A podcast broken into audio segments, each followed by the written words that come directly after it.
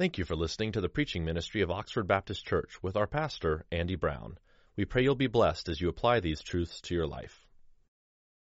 Let's pray together this morning. Our Father, we are so indeed humbled and grateful that you have given us such a wonderful opportunity to celebrate the wonderful incarnation of your Son. Sent to save, sent to reclaim sinners. Father, we are those people, the church, who our message to the world is indeed, come behold the wondrous mystery. So even Lord God today, we get to say that. We get to say, come behold the mystery as we now endeavor and engage in this time where we proclaim Christ. So Father, be with us by the power of your Spirit so that the name of your Son may be lifted high and thereby your name glorified. In Christ's name we pray. Amen. You know, it's an interesting thing. I've been watching the news lately, just like you have, reading the papers and just living life, really. And I've seen something that I know all of us are familiar with, and that is the fact that there are certain people that just fascinate us, isn't there? Whether it's politicians, or maybe it's uh, celebrities, maybe it's some fictional character that you like in a, in a comic book or in a novel or in a, a movie, whatever. Certain people just fascinate us. And maybe who fascinates us, like I experienced this past weekend with my family at Christmas, maybe you'll experience it later, that uncle that you have, right? He's either, depending on your perspective, he's either the crazy one or he's the life of the party. But either way, he fascinates us. But that, that begs a question that we have to ask in our mind. Why is it that certain people captivate us?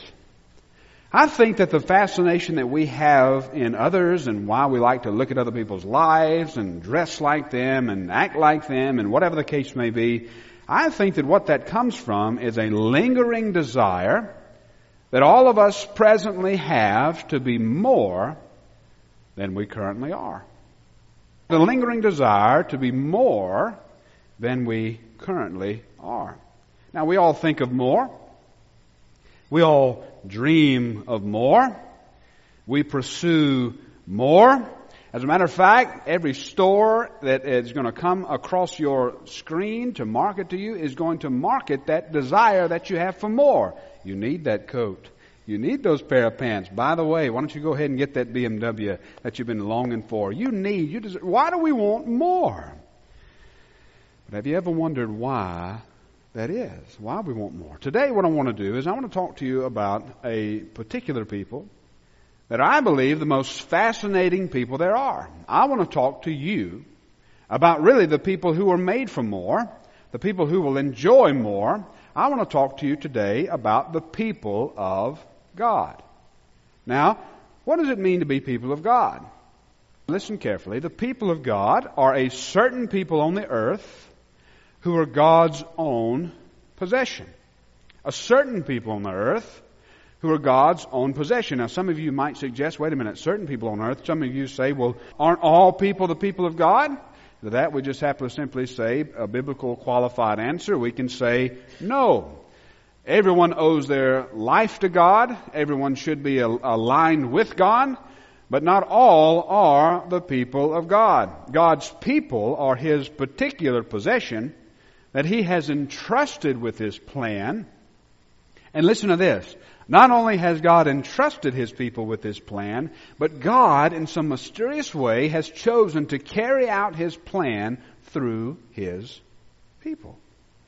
Now stop just for a minute and think of the amazing implications of what I'm suggesting to you that God desires to carry out His plan through His people.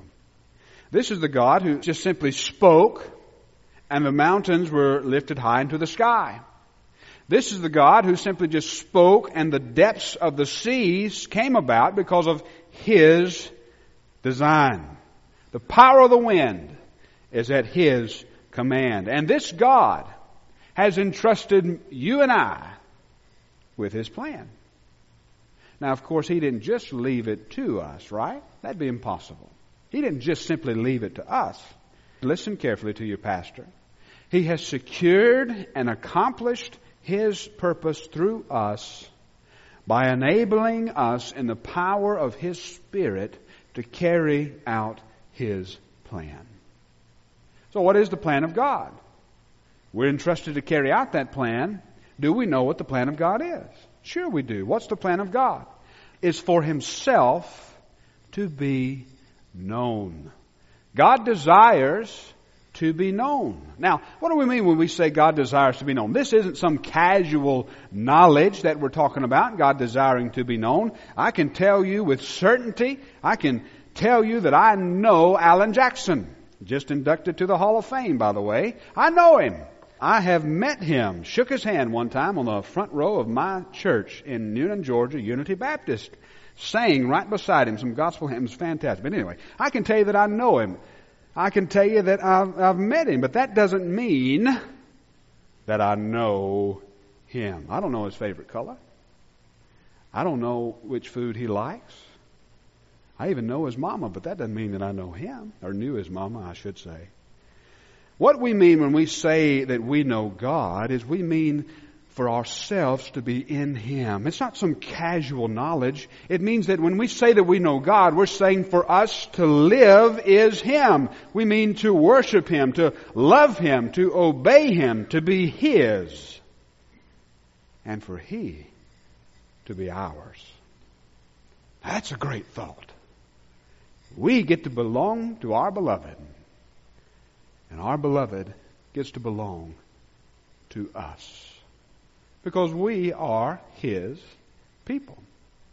Now let me tell you where we are at Oxford.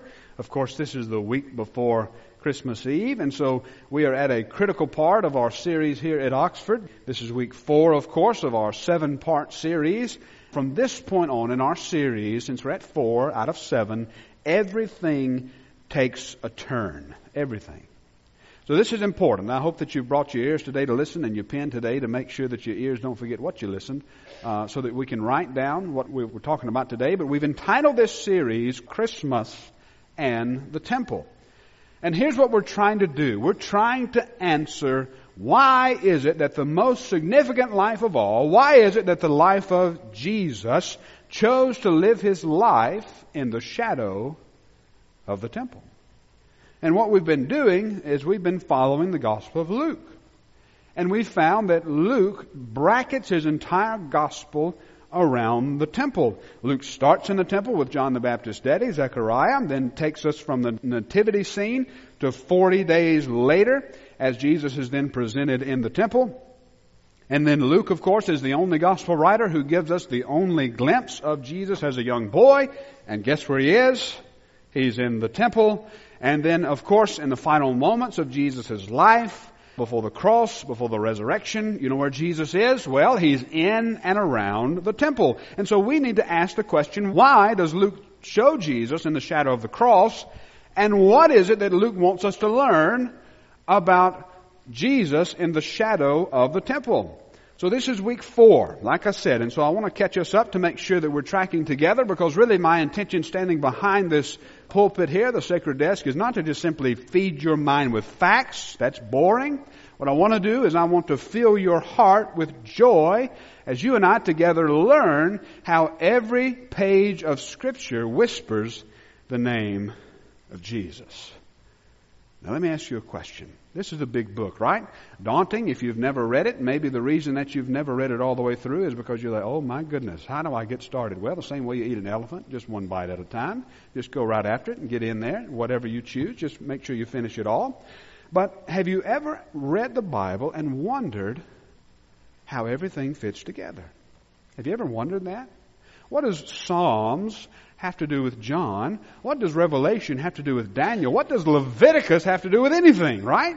How does it all fit together? Well, the purpose of this series is to show you that Christ is the key that unlocks the meaning of every text. And so in this series, we're demonstrating just that by looking at Christmas and that time when we celebrate the Word becoming flesh and showing what that event the incarnation has to do with the, what, this major biblical theme that you can't read the Bible and not see this.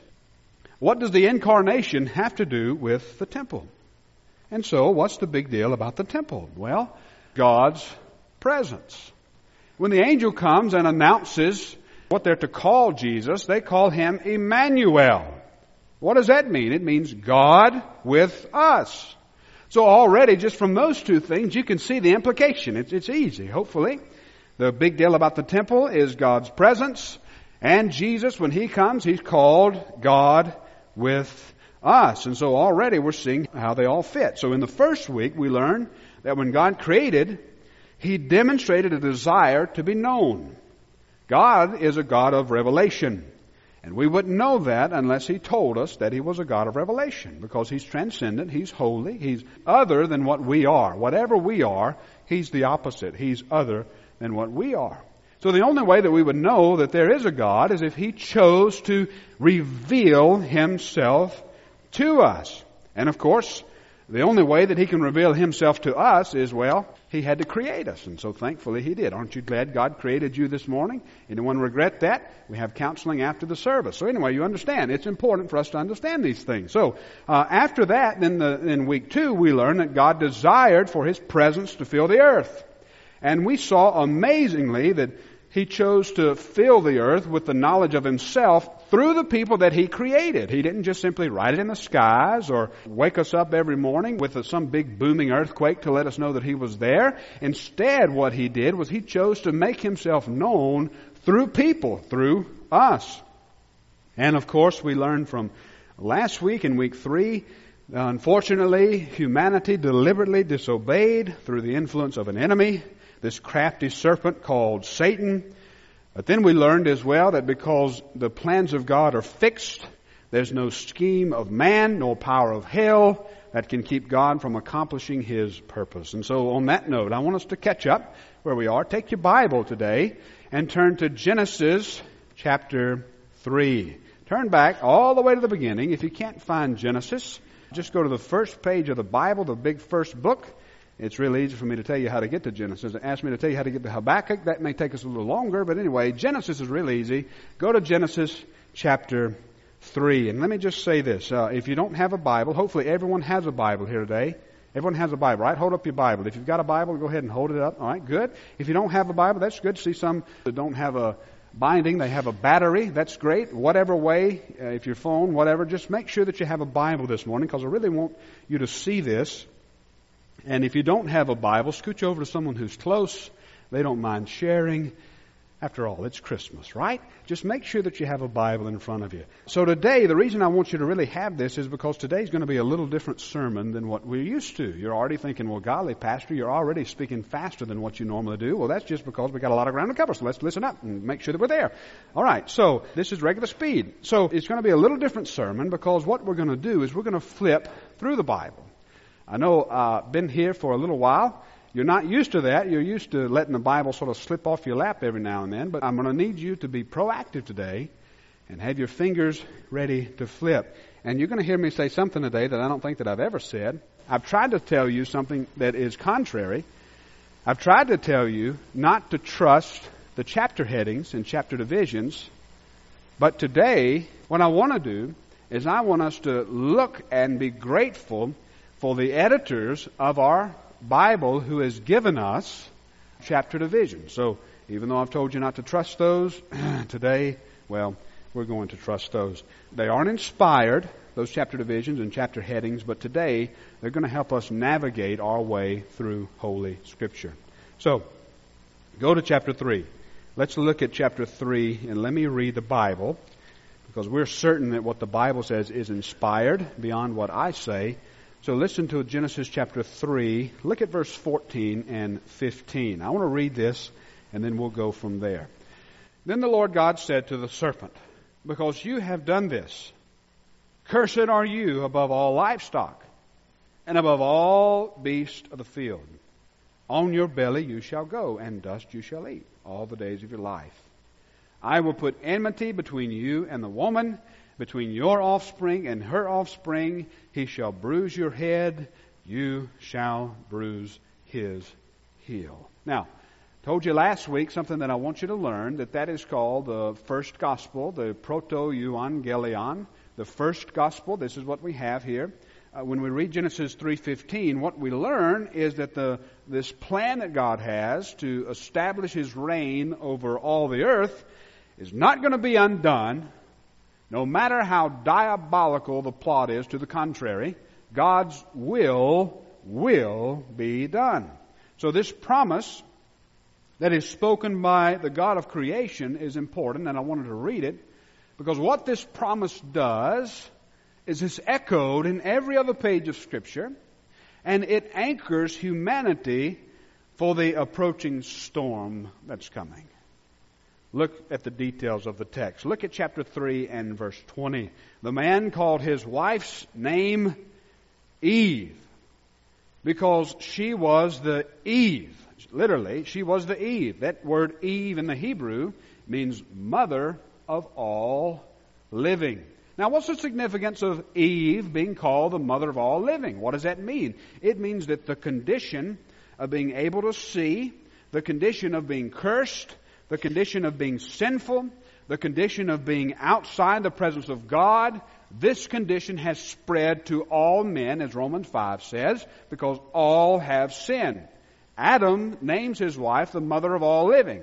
Sin has spread to all men. Then look at what happens in chapter 4. You have a chapter division there, and the heading of your Bible probably says Cain and Abel.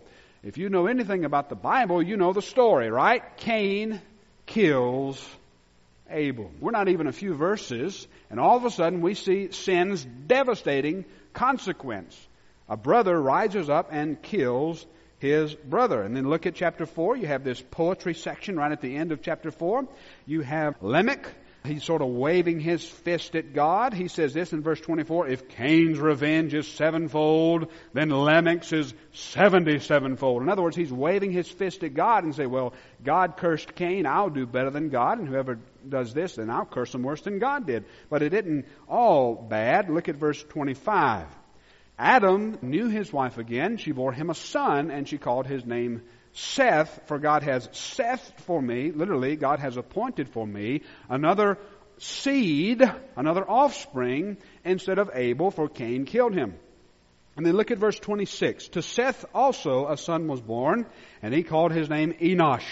And at that time, people began to call upon the covenant name, the name of the Lord. So what do we learn from that? We learn that even though sin has had its devastating effect on all the world, there's still an undercurrent of God's plan. There's still an undercurrent of God's grace. God has anchored humanity in the hope of Genesis 3.15, that God is one day going to raise up this offspring of a woman who's going to defeat the serpent. And so all the whole time we're reading the Bible, we're looking, we're longing, we're saying, who is this one? Then look at chapter 5. Don't quickly glance over chapter 5. Look at verse 3. I can't mention this, but I want to say it. When Adam had lived 130 years, he fathered a son in his own likeness, after his image. That's Genesis language, Genesis 1.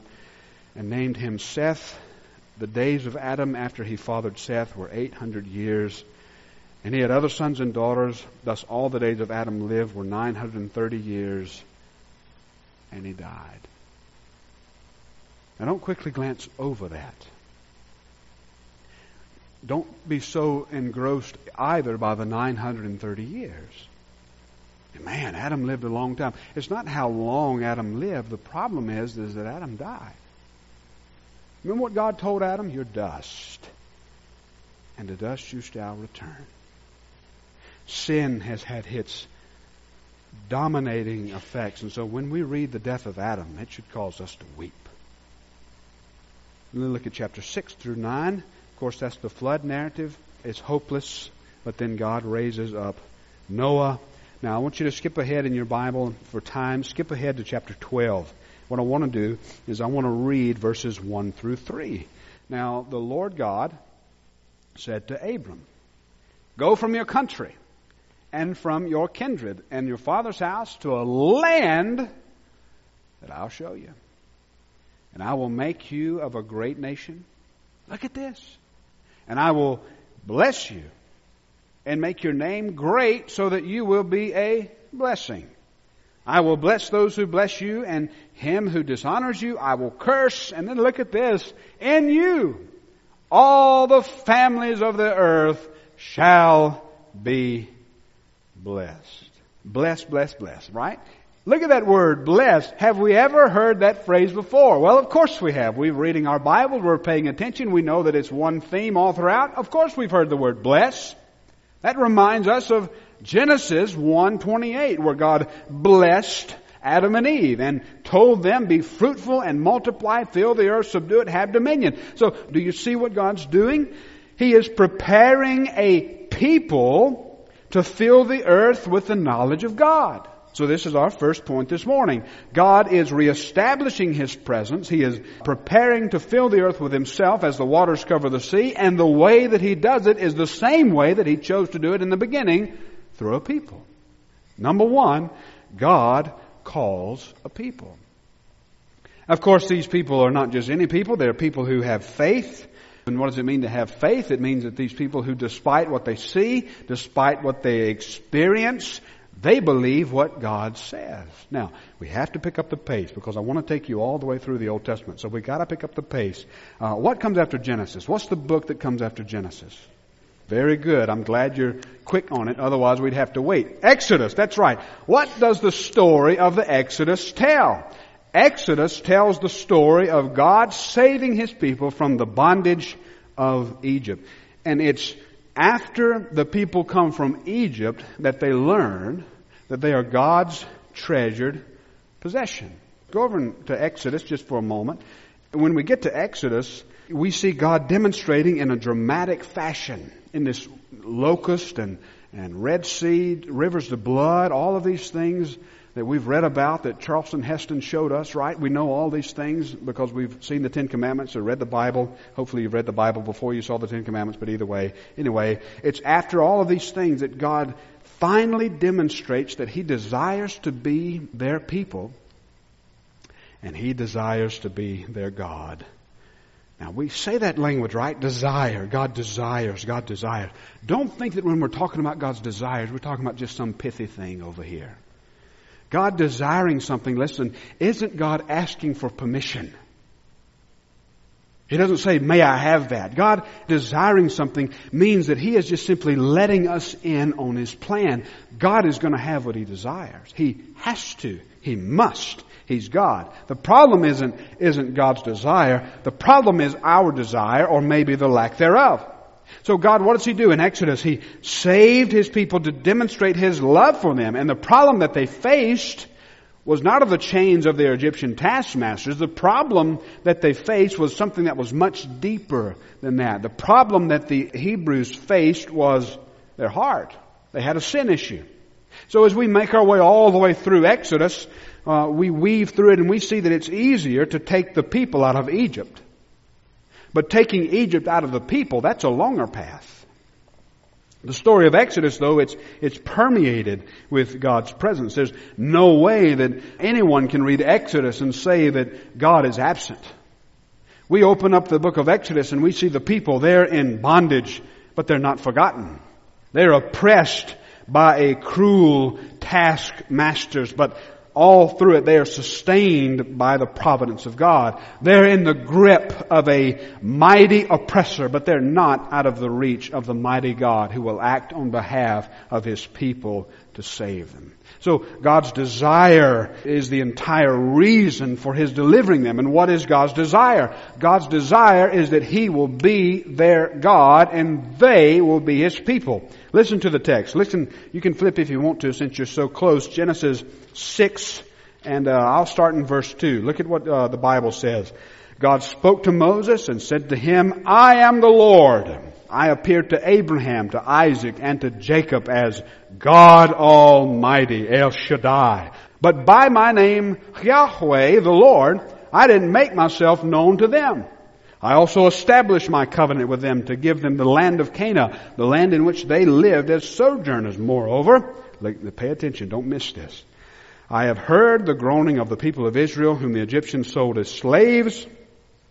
I have remembered my covenant. Say therefore to the people of Israel, I am Yahweh. I will bring you out from under the burden of the Egyptians. I will deliver you from the slavery to them. And I will redeem you with an outstretched arm and with the great acts of judgment. I will take you to be my people. And I will be your Elohim. I will be your God. And you will know that I am the Lord your God who has brought you from under the burden of the Egyptians. I will bring you into the land that I swore to give Abraham, to Isaac, and to Jacob. I will give it to you for a possession. I am the Lord. Moses spoke thus to the people of Israel, but they didn't listen to Moses because they're broken spirit and harsh slavery. But what a glorious thought that is. Do you see? I wish I could preach an entire message just on that, and maybe I will one day. God's desire is to be yours. Your desire is to be His. God meets us there with this wonderful union of, of He being the culmination of all of our longing, all of our desires. No wonder Johann Sebastian Bach wrote Jesu, joy of man's desiring, because he knew there's nothing greater for us to desire than Jesus. Jesus. Simply Jesus. God establishes His presence to His people. But the way that He does it, don't miss this, is through saving them through salvation. And listen, salvation isn't complete once the people are out of Egypt. Unfortunately, as we go through Exodus, we flip through and we come up to chapter 32. And if you have your Bible there, chapter 32, it should be dog-eared or, or marked up in some way because chapter 32 is one of the most significant passages in the whole of Scripture. Genesis 32, of course, in my Bible, right at the heading, it says the golden calf. Now let me just say, if you're not familiar with the Bible, that's not a good thing. We talk about golden calves in churches and we, you know, make little jokes about what's your golden calf. That's an idol. Here God has accomplished their salvation and they erect for themselves an idol. This is the dark chapter in the life of the people of God. Listen, all this to tell us that it is easier to get the people out of Egypt than it is to get Egypt out of the people. But thankfully, listen, listen, thankfully, God is dedicating to saving His people all the way through. From beginning to end, no matter what it takes, even the sending of His own self, the Son, He will have His people as His possession. So His dedication brings us to the second point this morning. God's people anticipate His presence. And this is where it's going to get a little deep for just a minute. I'm like, I feel like I'm a surgeon up here telling you, all right, we've already made the first cut. Now we're going to go just a little deeper. So, you know, uh, buckle up, take a pain pill, whatever you need to do. And we're not going to stay here long though, I promise. But this point really is what the entire series hinges upon. So if you miss this, this is your pastor, I'm warning you. I've got the notes in front of me. I know if you miss this, you've missed a major portion of understanding Scripture. Not just the sermon, but understanding Scripture. So listen up. So God saves the people to establish His presence amongst the people. But the point is that the people are, they're in need of more than just a physical deliverance from an enemy. But God's dedicated to saving His people. He's dedicated to loving them with an everlasting love. So despite all of these things, what's He do? He gives them a blueprint from heaven. Moses is on the mountain. He's receiving all these things from God, the Ten Commandments. He also receives a blueprint to all that he plans to do, and he tells them to take that blueprint and build a small scale model. God sets them apart and gives them the task to build a structure that will serve to show the way that things will be one day. He seeks to give them this structure that will demonstrate the way that things will be one day as the knowledge of the Lord, the presence of the Lord is permeating all the earth. What's God tell the people to do? He tells them to build a tabernacle. He tells them to build a tent of meeting. And what's so significant about the tabernacle? Well, the same thing that's significant about the temple. The significance of the tabernacle is the presence of the Lord, God's meeting place with man. Let's go up here. I want to show you. Uh, this is a model here of the tabernacle. You have all of these vestures, and we'll get into those vestures in just a minute. But this tabernacle is what God told them to meet. This, this was the tent of meeting. Now this tabernacle, of course, of Exodus is going to be later replaced by the temple. So let's go to that picture. So this then turns into this. So now we're all the way in First Kings. We've made it all the way from Exodus all the way to First Kings and that quick. But look what happens here. So go back just a minute. Go back to the tabernacle. This then becomes the meeting place, and so God's dwelling in tents. David looks and says, How can I live in a palace and God live in a tent? So then God commissioned Solomon to build him the extravagant temple. So let's go back to that temple and uh, leave it up there for just a minute. This temple, which is a picture of the tabernacle, is intended to picture the Garden of Eden. Now, what was so significant about the Garden of Eden? You remember? The Garden of Eden was the place where God met with man. So what's so significant about the temple? What's significant about the temple is God's presence. So this then building this structure in the middle of one spot on the earth is intended to announce to the world and declare that one day God will walk with humanity. Now what I want to do is I want to show you a chart and I want to prove this to you, and I've chosen to do it this way for time's sake. There's some significant parallels between Exodus 25 through 31, which is the tabernacle, which is a model of the temple, and then Genesis 1 and 2. And by the way, all of this chart here, it's going to be available on our website. Under this sermon, I have every manuscript of every sermon that I preached in recent times. It's all there. It'll be here for you if you want to look at it. Don't try to write it down. In the creation, the Garden of Eden, Genesis 1, 2, there's seven speech acts. God said, God said, God said, times seven. The tabernacle and the temple, seven speech acts. So what's that? It's letting us know automatically that the structure is a reconstruction of God's good creation. Then there are certain elements in creation. There's this God who stands above the heavens. Remember the Spirit is hovering over the face of the waters.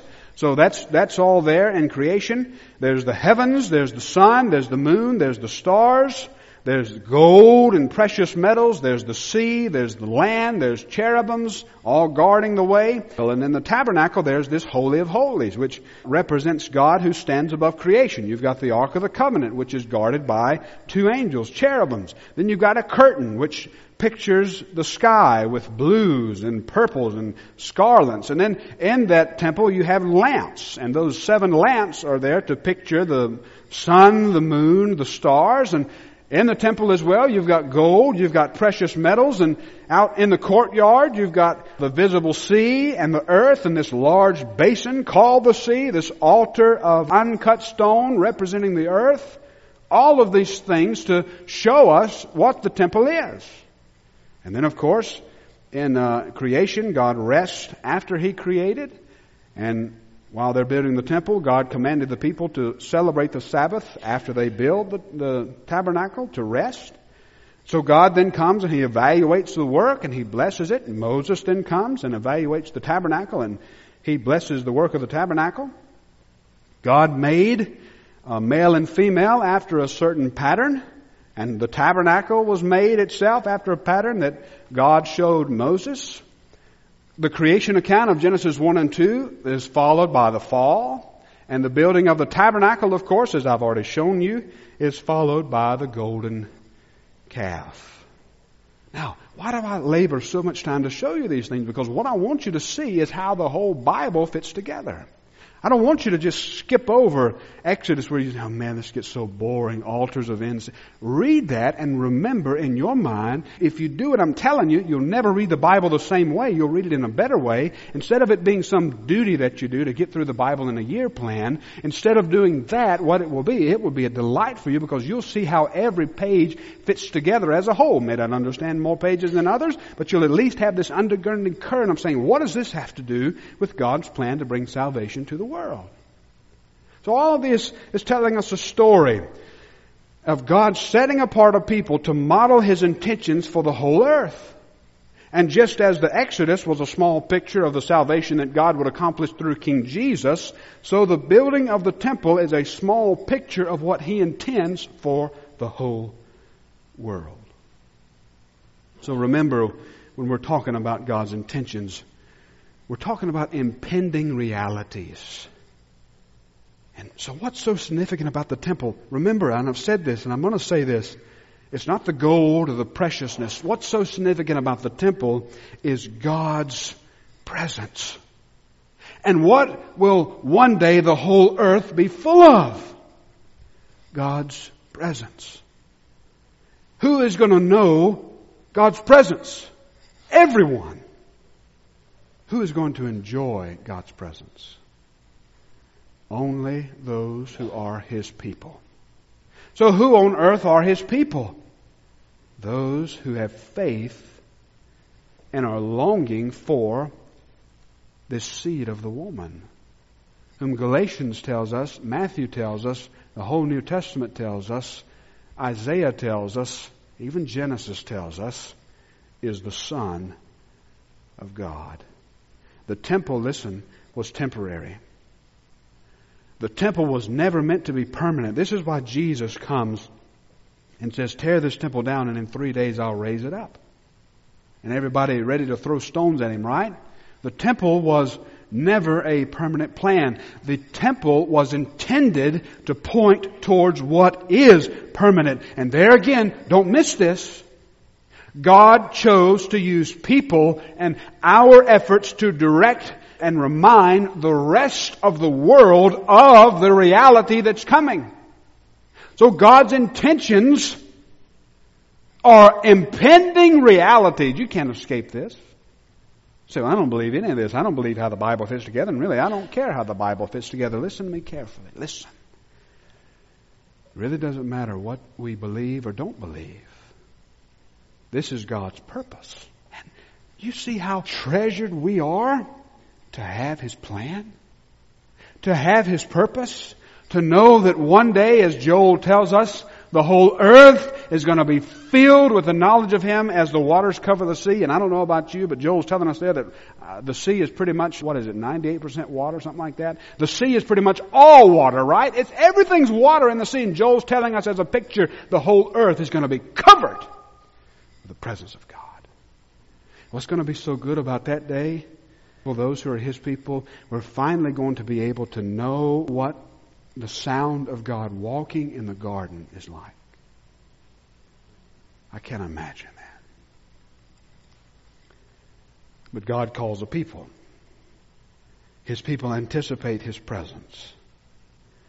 And number three, God's people tell the world, tell the world the good news of this better world that's coming. So why does God call a people?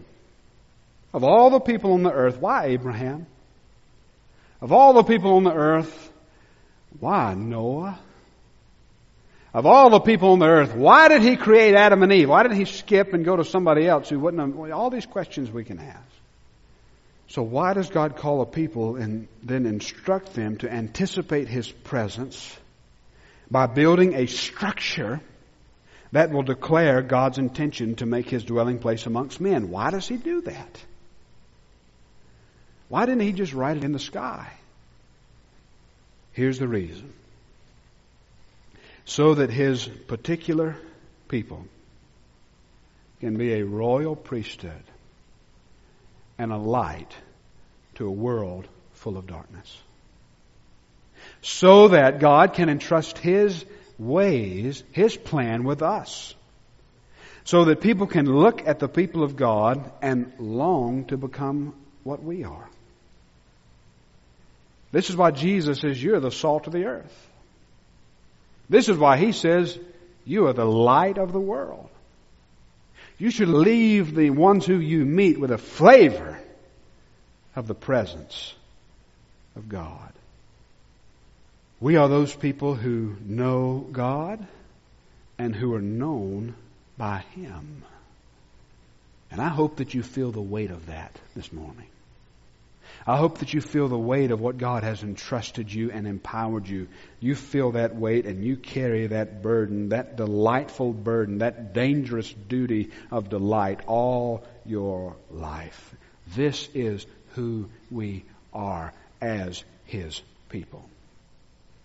You and I are to serve the world as a light to them, to call them away from stumbling and hurting themselves in the dark. You see, being people of God is not something that we do. It's who we are. It's who we are. And this is what's so beautiful about Jesus. The who we are is not through the blood of goats or bulls or any of those things. The who we are is through the precious blood of the spotless Lamb of God, the Son, King Jesus. This is the way that Peter describes who we are. You are a chosen race. You are a royal priesthood, a holy nation, a people for His own possession, so that you may proclaim how excellent He is. This God who called you out of darkness into His marvelous light, and then Peter reminds, remember, once you were not a people. But now, by His grace, you are God's people. Once you didn't know what mercy was. Now, that's all you know is mercy. You see, here's what we say. This is why the Jews were entrusted to build the temple, and this is why God allowed it to be torn down. Because there was a true and better temple that came. I'm skipping ahead, but uh, next week, don't miss next week because we're going to see this. You see, God calls you and I the temple of God. And that word that he uses in Corinthians is not just the outside temple, the word for temple, that's hieron. He didn't use that. He could have in the Greek. Instead, he uses the word naos. You are the holy of holies. You are the place that represents the presence of God on the earth. This is not something that you do. This is who we are. And so we say and we know that God's intentions are His impending realities. And so we say that a better world is coming. We are His people and we anticipate His coming in the way that we live, in the way that we love. And so we want the world to prepare with us for this day that will both be the end of days and the beginning of every day. That's who we are. So this morning, I just want to ask you, are you ready for that? Are you living that way right now? As His people, as His particular and peculiar possession? It is inevitable, listen, it is inevitable that one day you will be in the presence of God. Whether you believe it or not, it doesn't matter. It is inevitable because He's God. But the question is this is the reality that you'll face. Will you shrink at His presence, trying to hide? Or will you stand in His presence?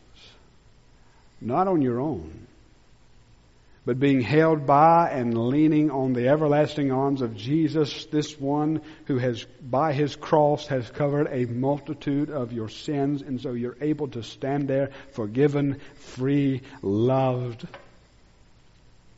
You see, one way is a way of life. The other way is a way of death. My prayer for you this morning is simple. My prayer for you this morning is that you respond to this God with love, with adoration, with faith.